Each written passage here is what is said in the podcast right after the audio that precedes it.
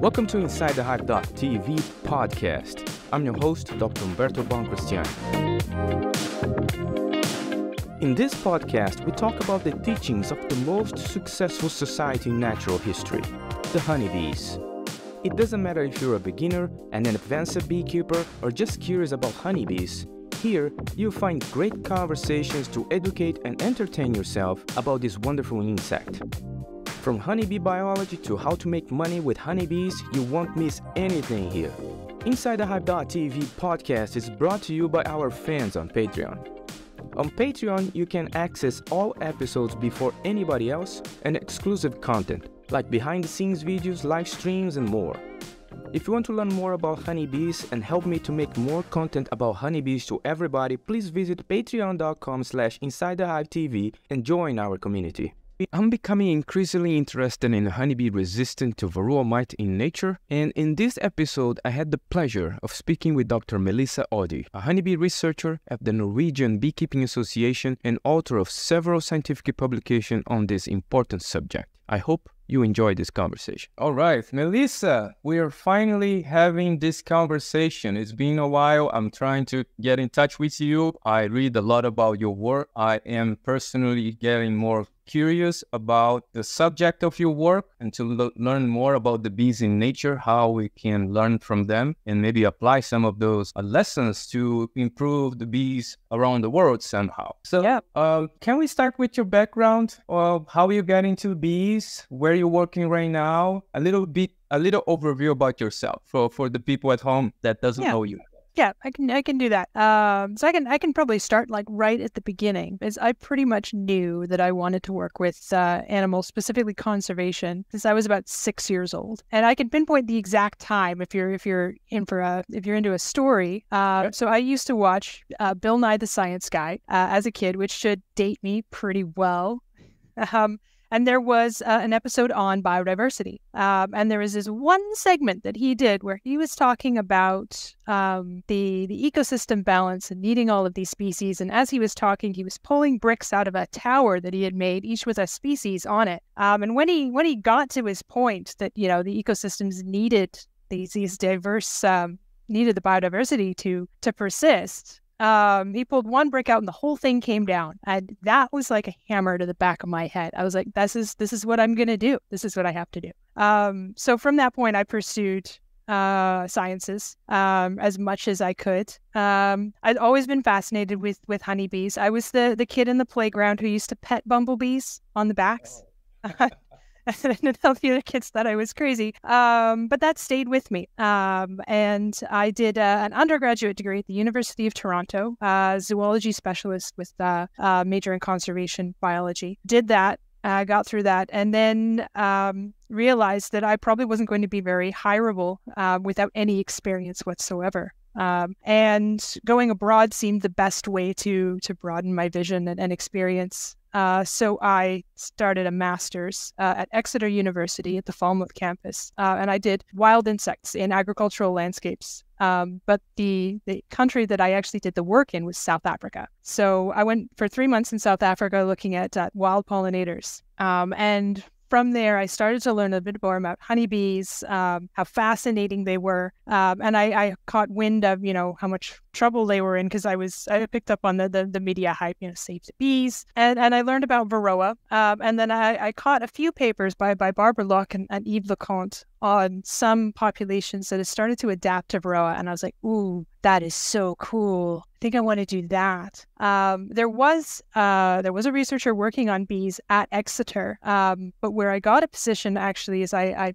sent a, a, written letter with a CV to Professor Peter Neumann at the Liebefeld Institute at the University of Bern, uh, saying, you know, I want to work on Varroa resistance. Um, I think this is this is my thing. So if you have any work for me, and it just so happened at the exact same time that um, my my supervisor currently Björn Dahle reached out to Peter Neumann saying, hey, we've got this population in Norway of Varroa surviving bees quote unquote, because we don't know anything about them. Do you have a researcher who wants to come up and do this? So I got hired on as uh, kind of an intern while we waited for funding, and, and lucky enough, the funding went through. Uh, so I started my PhD, and that's what I've been doing since. So I've, I've been working on the Norwegian population. Uh, I got a chance to work on the Swedish population, the French population uh, as well, the Avignon population of resistant bees. And I can give you more information on these populations if you, if we need to catch the readers up to speed on, on what I'm talking about. So I've been working on varroa resistance since then, since about 2015. Um, and I have learned so much um, about honeybees, about varroa, about the, how they adapt, how they overcome um, challenges in their environment. And uh, yeah, so I, I, think that pretty much covers everything.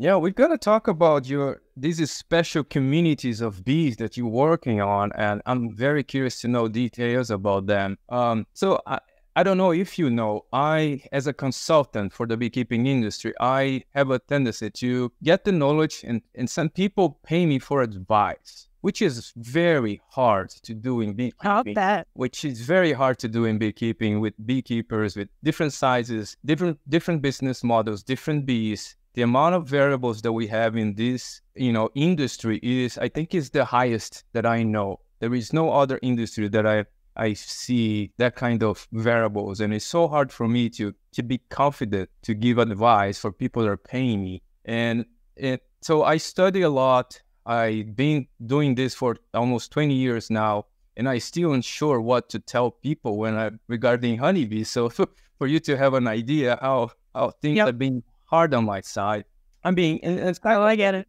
And and and so I start to look at those I start to go back to my roots. I'm from Brazil, um, and in Brazil, nobody treats. Very, very few people treat for varroa mite or for anything in general, actually. First of all, not because they don't want, most of them don't have the resources or the knowledge.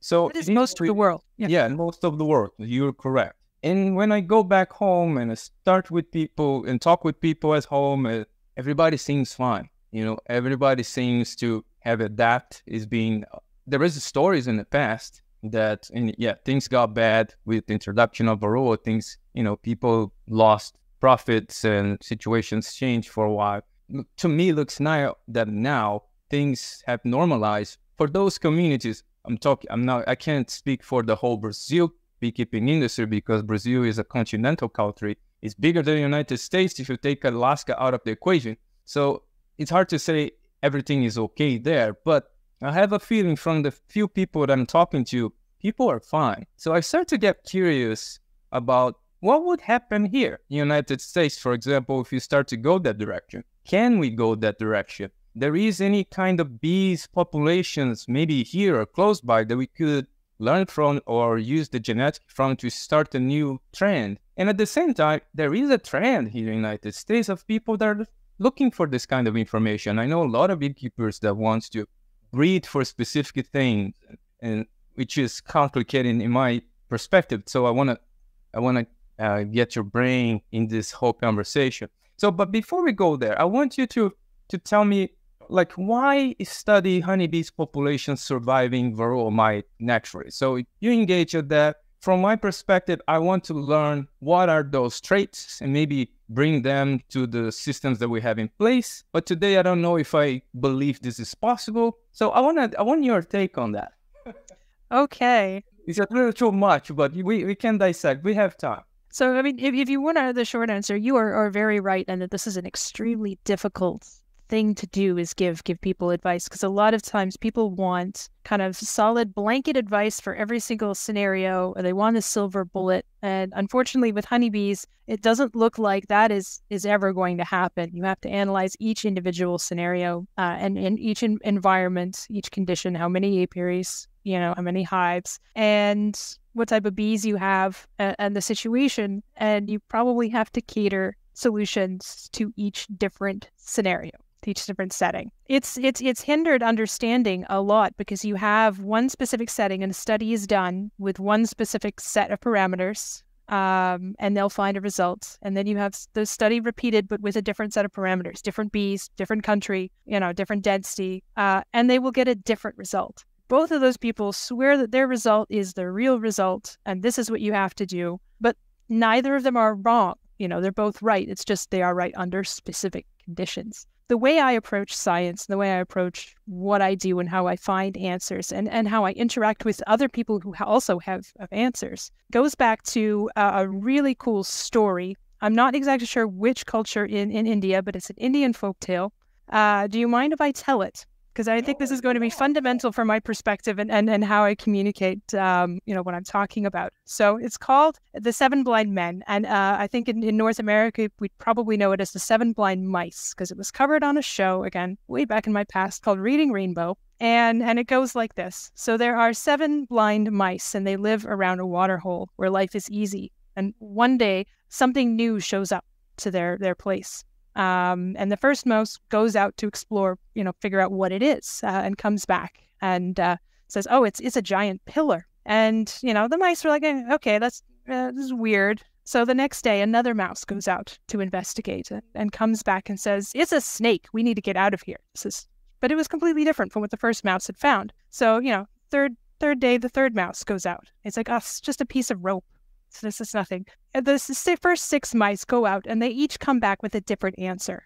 Um, and until it's the last mouse just mouse's turn. And he goes out and he runs up and down and around and just kind of looks at every single part of what this thing is. Uh, you know, and you know, another mouse had said it was a spear, there was a fan involved, a mountain, and, and he takes all of these things together puts them in, in, one specific picture and he's like ah i know what it is if you take all of these things because they're all of those parts belong to the same thing. Uh, and if you pull back, you find that it's actually an elephant, and it's cool because there's this, this picture of an elephant. So this is this is basically what science is. Every single researcher, every single person who's looking at this problem has a different piece of the story. And if you take that into account, you know, that, that people have done their work well, um, and everyone has one piece, but it doesn't quite fit sometimes with what other people have, the other pieces of the elephant that people have. But, you know, if you try and, and think of a way in which these pieces could fit together, I think you get closer to the truth.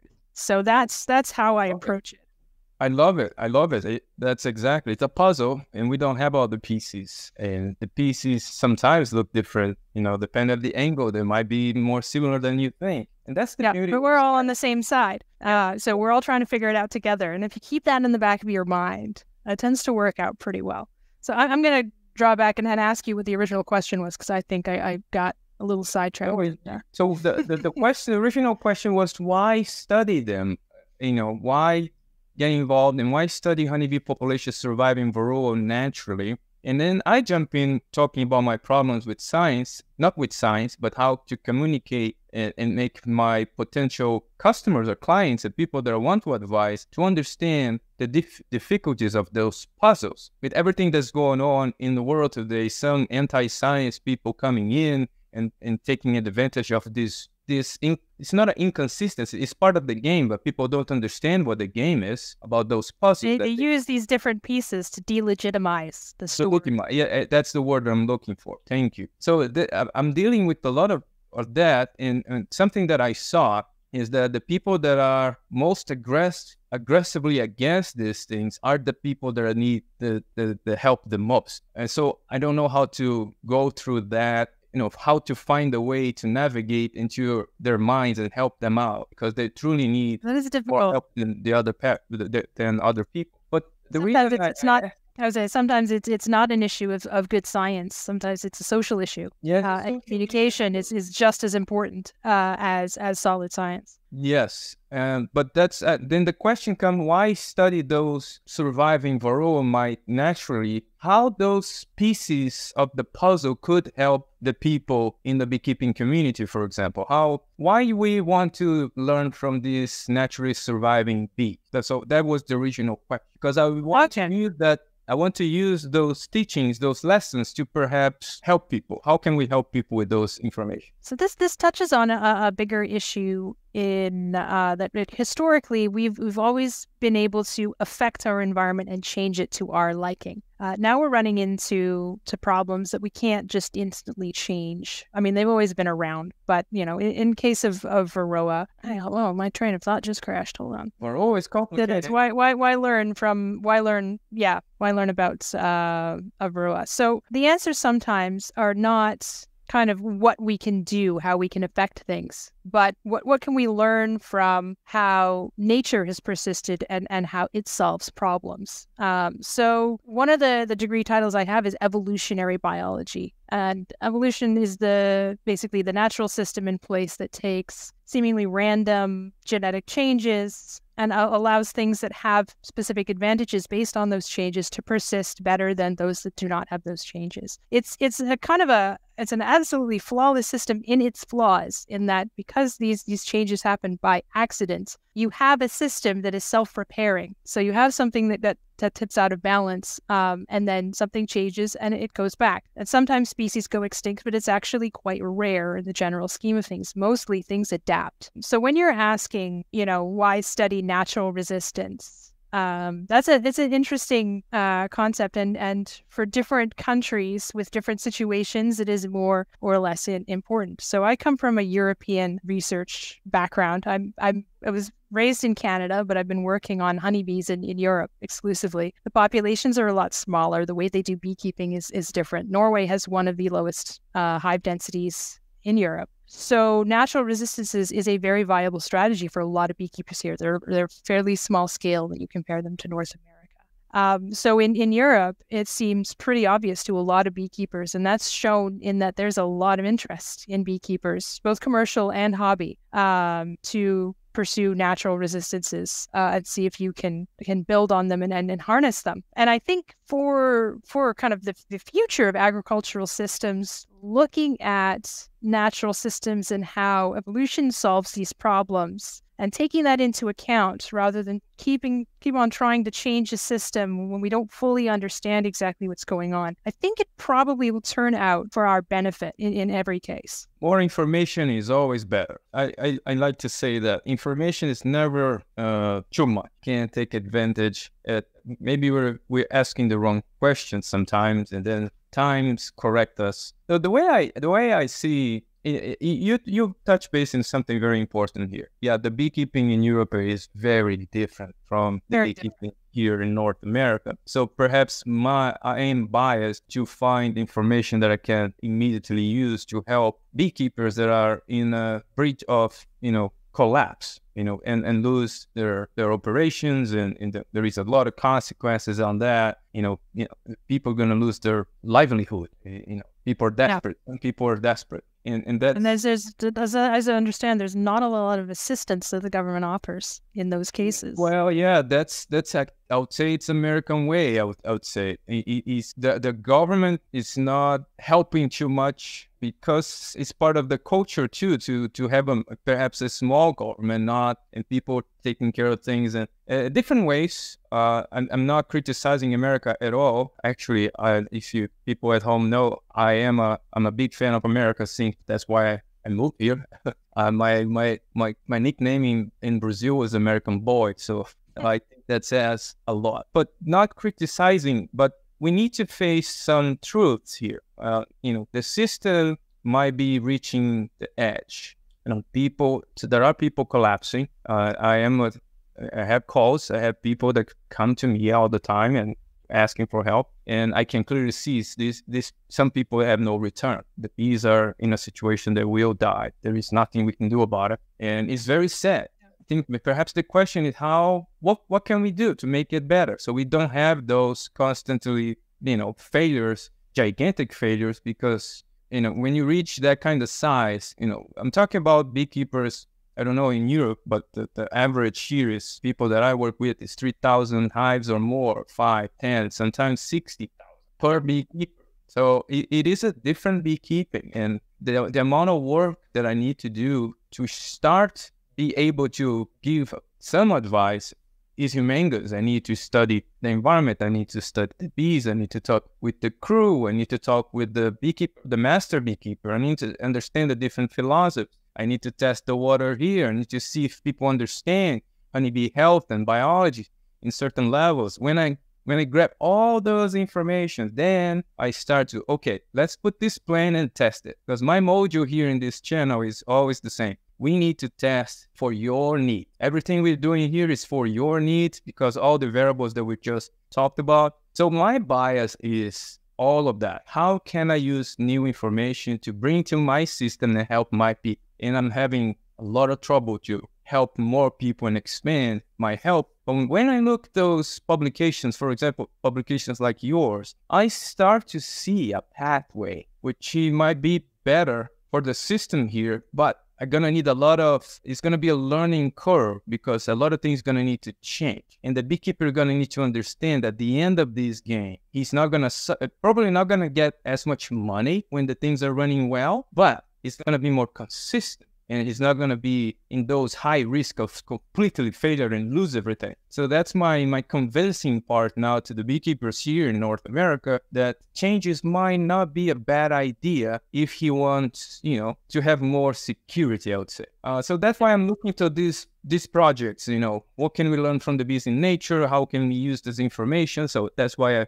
I, I start talking with people like you that is dedicating your life to that basically your PhD is in these yeah. populations. What can you tell me about those populations? What can you see in when you go to these populations that never saw treatments against Varroa? And and I know you compare with other populations. What kind of genetic traits or behavior you're able to see in those populations that make them, you know, be more uh, less sensitive to varroa infestation. Well, that's that's a really good segue into the the papers that we want to talk about because the the Norwegian population that I had the privilege of studying is quite unique or was quite unique in the the body of scientific literature that that I was familiar with because it was the first stock that was published on in the scientific community that was commercially viable. So that the the beekeeper actually used it for honey production. They were big colonies really gentle by european standards. You know they produced competitive levels of honey uh, for the regions, and they were they were extraordinarily gentle. So I got to work these these bees myself. They are very nice. They sit still on the comb. Uh, there's no fuss. They're, they're not flighty. Um, they're good to be moved because they, they do the heather trek in Norway. So they have raspberry, which is uh, the primary flow for, for honey production. And then they, in August, they ship them up to heather and get that, that flow uh, as well. So they they displayed some really interesting traits. Uh, so I recorded the the bottom boards first uh, when I started these this research, and they were consistently low. And I, I did a study which isn't technically published yet, but um, when looking at the the levels of varroa, I basically counted mites every single week. So there was no day the the colonies were without a bottom board, um, and I had these control colonies from a population that was regularly treated. Um, and these Norwegian bees basically stayed around five to 10 mites a day for pretty much the whole season. Like the, the line was just almost flat and then it was back to five a day, which seems pretty high for non resistant colonies. But these, these guys they could do it and they, they seemed pretty fine with those levels. Whereas the control colonies just kind of had that really signature exponential growth curve in Varroa. And I actually had to stop the experiment early and treat them because I was afraid it was, was going to happen to them if I let it go like that. So that's the, the evidence I have. And they've done this consistently. They, they have consistently lower varroa reproductive rates when the behavior is, is switched on, so when they're actually applying pressure to the varroa. And those traits, the, the SMR, suppressed mite reproduction, so the, the lower reproductive rates in varroa, that was consistent in Sweden, in France, uh, and in this Norwegian population. So they all had this, this SMR trait. And uh, we had to figure out exactly what was going on. Um, there is a lot of literature on what exactly the bees were doing. And I think it boils down to it's very likely a combination of things that, that give you this trait. And the questions I'm asking now with my research is okay, well, how do we harness this for beekeepers? What's better to run a selection program based on performance or based on trait tracking or based on lineage. And, and that is the, the type of work that I'm doing right now. But this paper, we are talking about the rapid parallel evolution overcomes global honeybee parasite, I believe is the title of it. Yes. Um, and that was. People at home, uh, we will leave a link in the comments of the podcast or in the description of the video so you can have access to the paper. And if you have questions, don't hesitate to, to leave a comment and or ask me in my email as you guys normally do. Yeah. So this paper basically looked at um, four different populations. There were two in France, one in Sweden, and one in Norway. And this is this this is the second paper that I published on the Norwegian bees. Um, the first one kind of giving a report of the of the SMR traits um, and the the levels of, of Varroa from the bottom boards. But it also looked at, at varroa sensitive hygiene, so the amount of brood removal on, on comb, and the, the amount of grooming, which was done via a proxy for mite damage. And we can talk about the, the methodology and, and what works and what doesn't about it, because there were mm-hmm. things that I would change now that I did not know when I was doing the, the study. But the general profile of the, the bees when I ran this experiment was they had lower varroa, they had SMR, but I didn't find any brood removal which is weird because that was the piece of the elephant that nobody else had. Everyone else found brood removal in resistant hives, and I, I haven't found it yet in, in Norway. Not to say that they don't do it, they just didn't do it when I ran this experiment. And not, not too much mite damage either. But anyway, using using mite damage uh, as a proxy for grooming is problematic, and we can go into that uh, a bit later. So that was the first paper, and the the interesting thing about the the Norwegian bees because I'll, I'll share a secret with you. It's another story. I was actually set to find Varroa sensitive hygiene. Uh, so I designed the experiment specifically to find that. And I was running the experiment and I was not finding Varroa sensitive hygiene uh, at all. I was dissecting these, these frames, um, looking at the brood maps that I had made uh, and, and the photographs, and, and it was just was not working out. But the interesting thing is, I had actually read I'd read some papers that were published earlier by the Baton Rouge lab, Harris and Harbo, I believe. And, and they were talking about varroa sensitive hygiene, brood removal, and then they talked about this trait called recapping. So, and, and they, they explained it basically as a byproduct, an incomplete form of brood removal, and that bees would open the cell caps, not remove the brood, uh, for whatever reason, and then another bee would come in and cap it back over with with wax. The interesting thing is, I did not find high levels of brood removal, but I did find this recapping. And I found it at extremely high levels. And you can see the graph in, in the paper. It basically, the the surviving bees were recapping cells at a much higher rate than the controls I was using, and the highest rates were in cells that we found were to be infested. So this behavior was targeted towards Varroa infested cells, which is absolutely fascinating. So the 2018 paper started when I went to my colleagues in France and Sweden. I was like, hey, can you check for this behavior? Because I found it in, in these Norwegian bees and it's really weird. So we did. We, we ran the SMR studies again and we looked at recapping as well. And we found that, yeah, recapping was much higher in all of the surviving colonies. And again, much higher in cells that were infested with Varroa. So this behavior was targeting Varroa. Uh, and, and it was very, very present in populations that we knew had these surviving traits. And since then, since that paper, other labs have gone on to look for it in different populations, um, and they've they've pretty much found it in, in everywhere they've looked for it. They found it in uh, Cuba. That was Stephen Martin. He's he published on the, the honeybees in Cuba are fascinating because they are European stock bees and the entire country is completely surviving. They just they couldn't afford treatments, so they didn't treat, and it was terrible for a while and then they got they got back on top of it and now they have resistant bees. So there's recapping there. There's recapping in populations in brazil. Um, so they've they found it in a lot of different populations. So the question then i asked okay so we know it's present and is highly associated with uh, colonies that can survive varroa can we harness this? Can we use this as a trait? And that's the stuff that I'm hopefully going to be publishing on in the in the not too distant future. What I have is a breeding program um, that is starting in Norway with a different population of honeybees, a Carnica population, so distinct from the buckfast that I normally work with. Um, and the question is, you know, can can we do this this performance based breeding program where we just measure, you know, varroa counts on the bottom boards and then track the traits to see if they correlate and then figure out exactly the best the best method so all that to say, and now now this is in this is in a Norwegian environment. We have very low hive densities, so it's quite easy to do it here. I would say you could probably do it with any any population of bees and you can get surviving bees. But I think the the low density and the cold temperatures give us a very large advantage. I'm not sure how it would work if you have, you know, 500 plus hives in a, in a bee yard where all the bees are, are flying around and interacting and there's horizontal transfer uh, of mites everywhere. I think that's probably one of the largest factors of mite spread is bees sharing mites between colonies rather than the population growth in the hive solely. So yeah, so that is kind of like a, an overview of the paper and a little bit of, of information surrounding. I'll probably let you lead on with the next question. Yeah, how we how we work on uh, what's next. I have, I have, yeah, I read the paper. I am working on a video about the paper, specifically video to educate the people at home about the details of the work. But I want to pick up your brain regarding yes, we saw, you saw in that population, they are very stable with mite counts.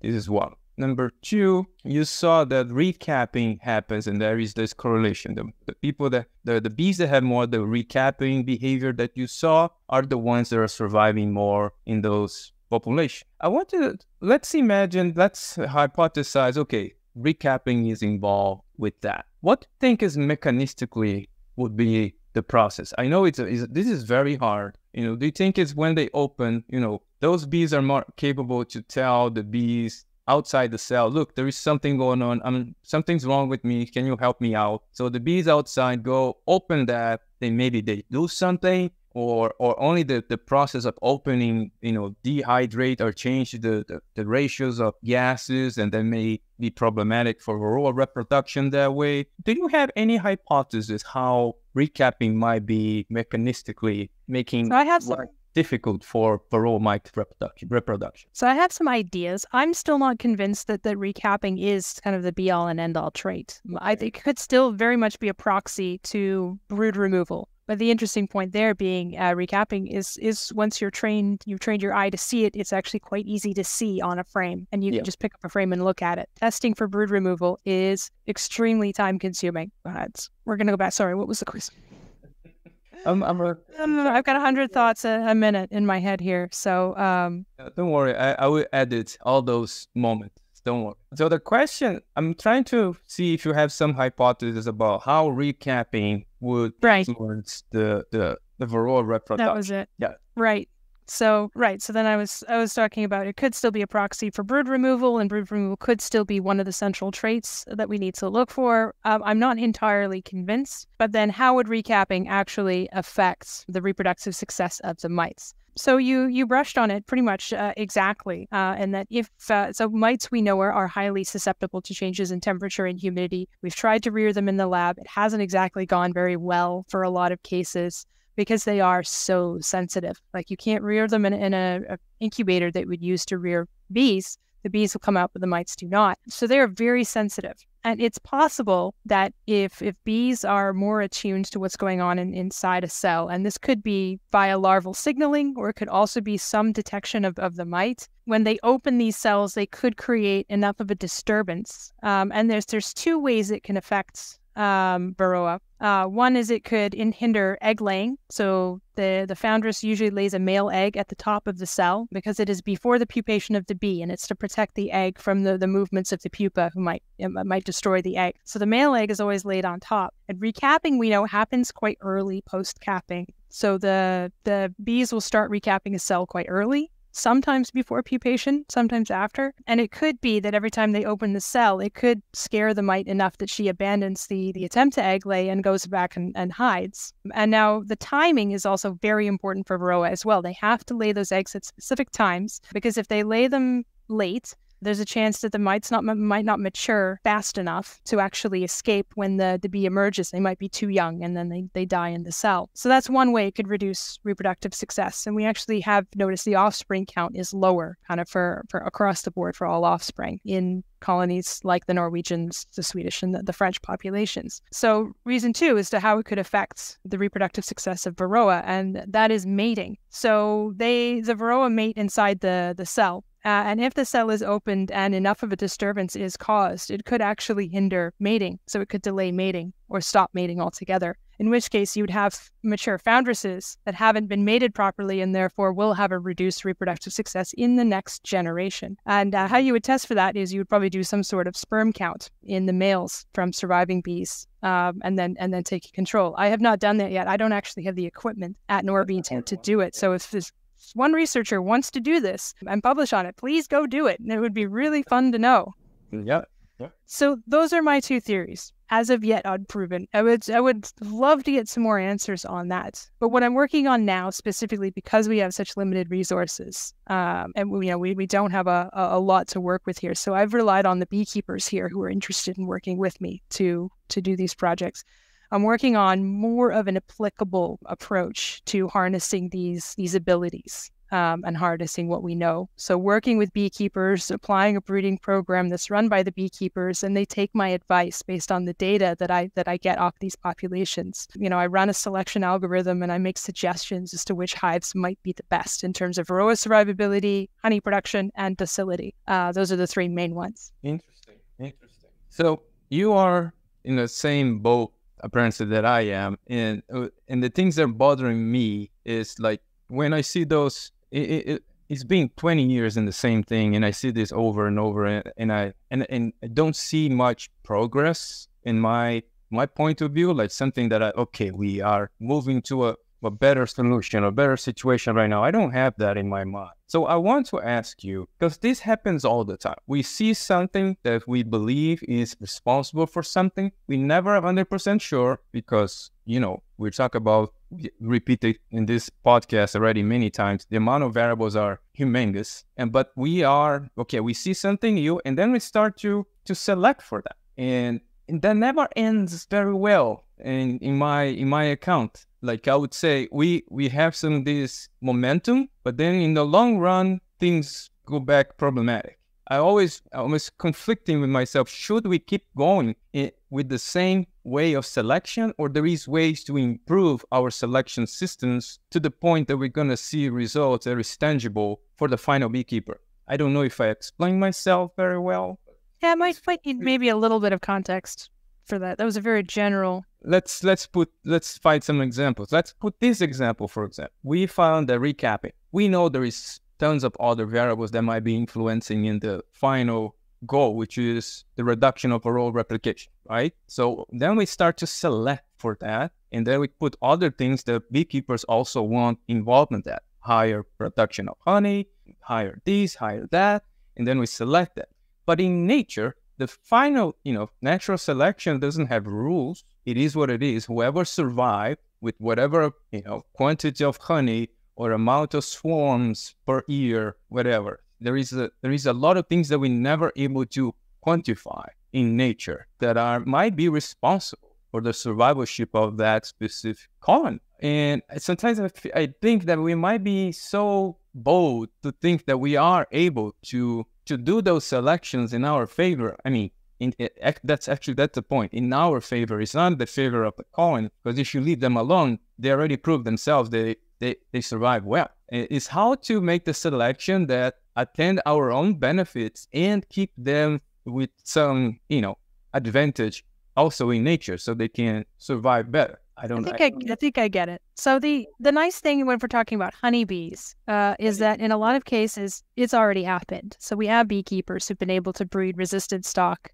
that are also productive. It's happened in Norway. There's there's been no published on it, but I know a couple of other beekeepers have figured it out and, and, and they're doing it and they're selling their stock and stuff. But it, you know, it, it brushes on, you know, how much we're willing to examine the natural systems, learn about natural systems and pull from that and use it. You know, human beings are effectors. So they always change their environment. And I, I don't expect that to stop. What we can do is get better at, at how we're changing the environment, learn more about the environment so we can integrate elements of it uh, and create kind of sustainability for our practices. Uh, I think sustainability is going to be a big buzzword in the, um, I mean, it is already. Yeah. Uh, but we really need to reevaluate our systems to and, and how to pers- how to have these these ecosystems persist alongside us rather than than steamroll them for profit because that's not sustain. It, it will not. We cannot keep doing it. It, it won't happen. So I mean, point we do it and you never reach the point and there is those big failures along the way that i can see right away and i think I we're we're all in this together yeah so like you know it's it's not just the beekeeper per se. It is all the landowners around them. Yeah. Um, and I mean, and you know how the landscape is changing. When I was explaining my point, I missed something important to you, which is yes, we are selected. We have something that worked for us in that, but then people want to sell that stock to other environments, and I and I see gigantic failure. yes. Okay. That's so, the problem. That's the problem. I forgot about this missing piece, which is very important one because it's a very uh, important one. So I'm advising people to select locally. Exactly. Bring something from far away, different selected, you know, in a different environment, completely different. Yeah. And that's that's one of the main arguments when people because a lot of people still don't believe you know the the, the fact that a lot of stock is, is actually surviving because like well we imported them here and then they died so they're not surviving. It's like Yeah. yes they are. The conditions are different. So i i promote basically the same as you is like if you have the the capacity to breed locally do it because the bees that are adapted to your specific environment are already accounting for challenges that you can't account for you can't assess bees are unique in livestock animals that you cannot control every aspect of their day-to-day lives you know you you don't know what you feed them they go out and find their own food and they'll bring the honey back to you Yeah. so Very important. Yeah. Very topic part, uh, and something that I want to try to do with this the breeders. If you can incorporate some some sort of metrics that when you sell a stock, you need to sell with the information about the environment that that stock was selected. Because then people, Exactly. you know, different markets, they can look at not only okay, this is a queen that's you know is a for mites, but if you bring them more information with that queen, so that was selected in this kind of woods with this kind of uh, you know uh, humidity uh, all over the year. You know, if you have this Yeah. more you know more data, maybe people gonna start to buy those stocks for other reasons, and it's gonna start to work in different places because okay, for my environment, I need to get that breeder from that place that is very likely to my environment, and then I'm gonna have higher chances for that selection, whatever selection happened over there, to work on my operation. So that's in, something. in addition yeah. in the other the other piece of advice I would give to uh, to beekeepers is you know once you once you have this surviving stock whether you buy it or breed it you have to keep selecting. This is not uh, I mean you you can you can talk about fixed traits and and uh, and dynamic traits but the thing is all traits are dynamic. All traits are changing. And the bees are basically selection for the bees is going to happen for the bees unless you act upon it. You apply pressure to the system and bring the traits back to what you want. So you know when you when you have this stock you need to keep selecting for the best queens um, and I, I strongly encourage if you have the capacity to breed your own queens So, Melissa, do you see any other traits on those hives, on those colonies, in those populations? We talk, we talk about, you know, uh, recapping. There is more traits that you saw, or that could be involved also in the interference with uh, Varroa replication. Yeah. So as I said, there's there's I suspect quite a number of traits. Uh, there was a paper put out recently that I was uh, I was on looking at the the brood element of this this varroa control, and they actually did find that that the brood is it's possible that the brood could affect uh, varroa reproduction as well. So something in in the the volatile oils, um, the the hydrocarbons, something that that messes with the timing of egg laying of varroa. It's possible. There's been a couple of papers published on it. It's a possibility. Um, I do know the Norwegian stock is quite hygienic. It's quite attentive to foreign elements in the hive, all foreign elements. Um, I rarely see chalk brood. Uh, the beekeeper himself actually did a little bit of selection with uh, black ants because ants are, are one of the, the main predators of, of beehives up here in the spring. So, how quickly they jumped on ants and drove them off uh, as well. So, he did that selection as well. So, they're, they're, they're not very tolerant of other bees or or foreign elements in the hive. So that probably could pay, play a role. Like I said, I did test for for grooming, but the the problem with using damaged mites as a proxy is it's it's not very reliable.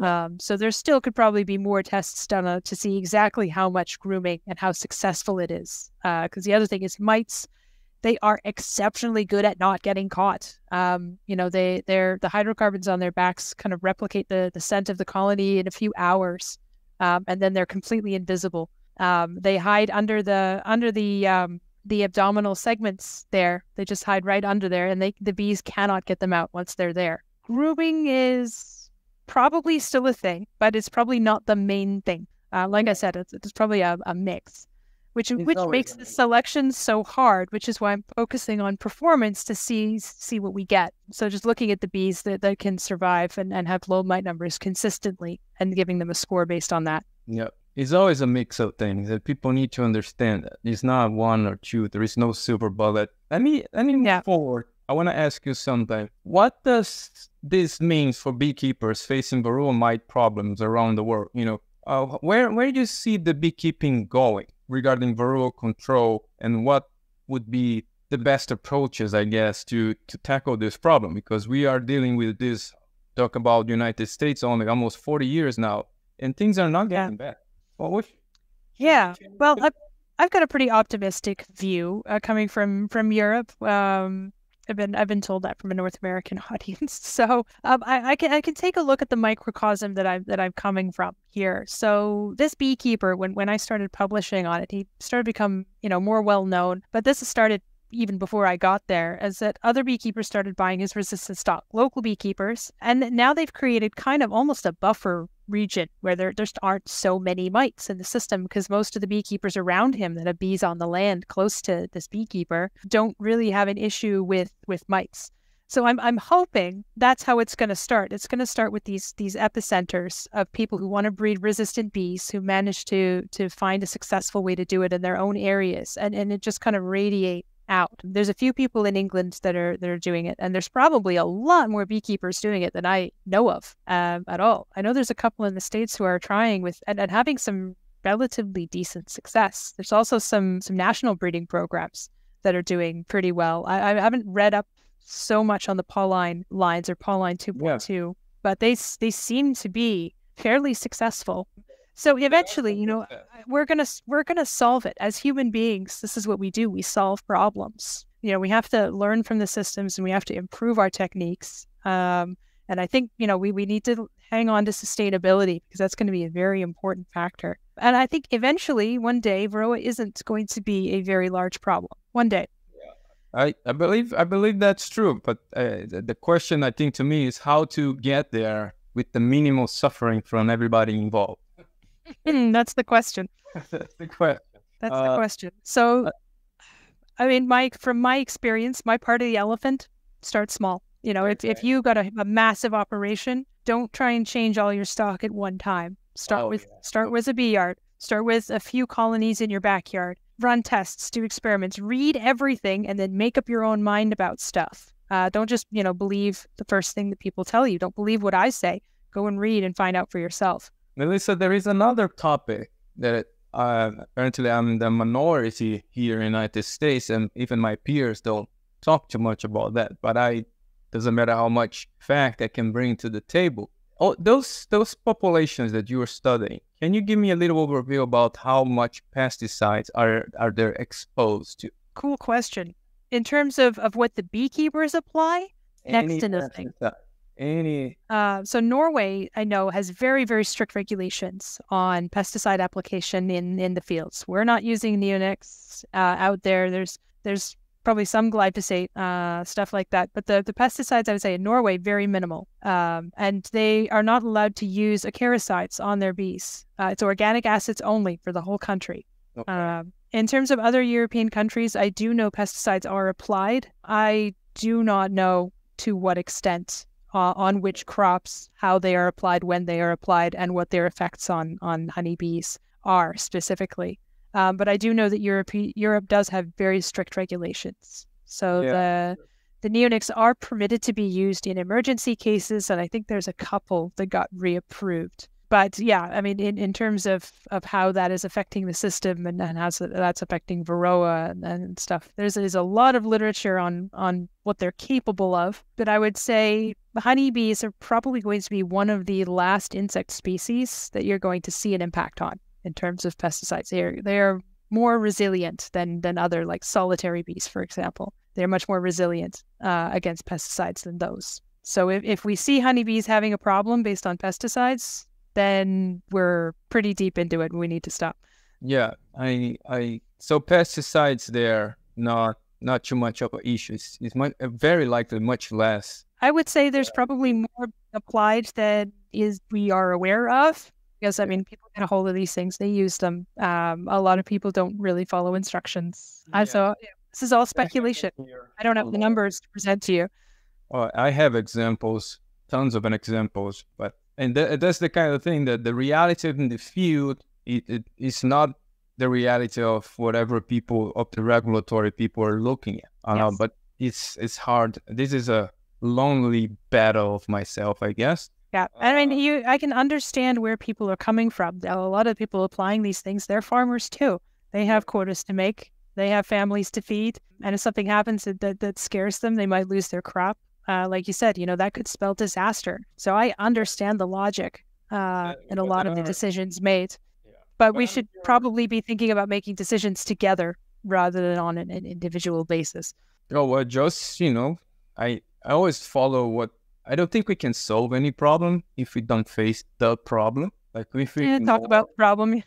if we ignore a problem or pretend the problem doesn't exist, we're never gonna solve a problem. So that's always my point. We're going after the truth. So if pesticides are involved, we need to know. You know, we cannot just They are eyes. definitely involved. They are definitely involved. involved. I can't prove it, demonstrate it, but you know, uh, not only that, but there is procedures. There are people, different hands. There is a lot of variables. Yeah. We cannot. And as as beekeepers, we we do have a vested interest in the health of the ecosystems around us because those are the ecosystems that our bees use. Yeah. So we should be teaming up with conservation organizations in terms of protecting the environments around us because th- those those provide the floral resources that our bees need. It's not just cropland. In fact, it it's much healthier for the bees if it isn't just cropland that they're harvesting on. Great. Yeah. So I, I like it. I like your view. We need to work together, all those organizations, and don't close our eyes for the, the problem. Otherwise, we can't solve any problem. Melissa, I want to ask you a final question. Where people can find your work? Well, how can they find Okay, right. So um, I'm I've got profiles on a couple of uh, websites. I am on LinkedIn, but I don't often update that with my scientific research. Where you can find my papers uh, is a site called ResearchGate. Um, and you can probably post a link to that. Uh, I can give you my profile link as well if you'd like. And then also uh, Google Scholar. So if you just type in Google Scholar into the Google search bar and then hit the first hit, and then you type in my name, it'll bring up a profile for me. You click on that, and it should give you pretty much everything that I've been an author on so far. So you can Oh, read really? everything I've published. And if you encounter a paper that is paywalled, I don't think I have very many, but I think there is a, a couple. And then paywall happens when the authors themselves can't afford the astronomical publication fees that these journals like to charge.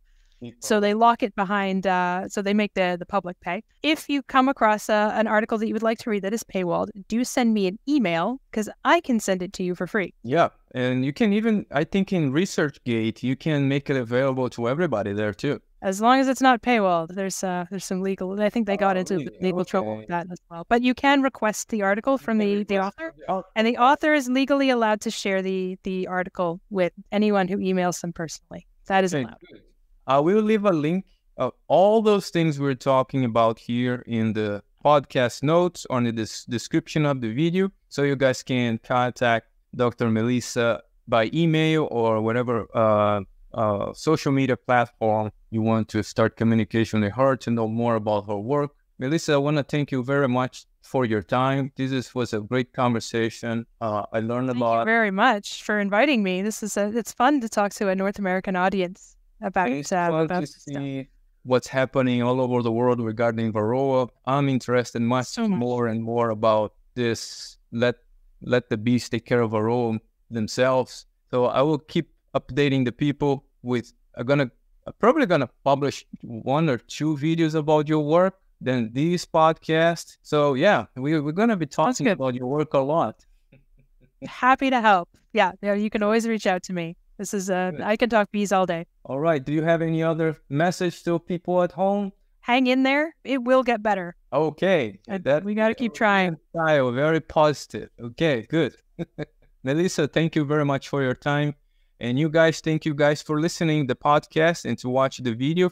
It's always a pleasure to have you here. Let me know if you have any questions and comments. Leave in the comment section below or send me an email at contact at in, insidethehive.tv and I will try my best to answer those comments and questions.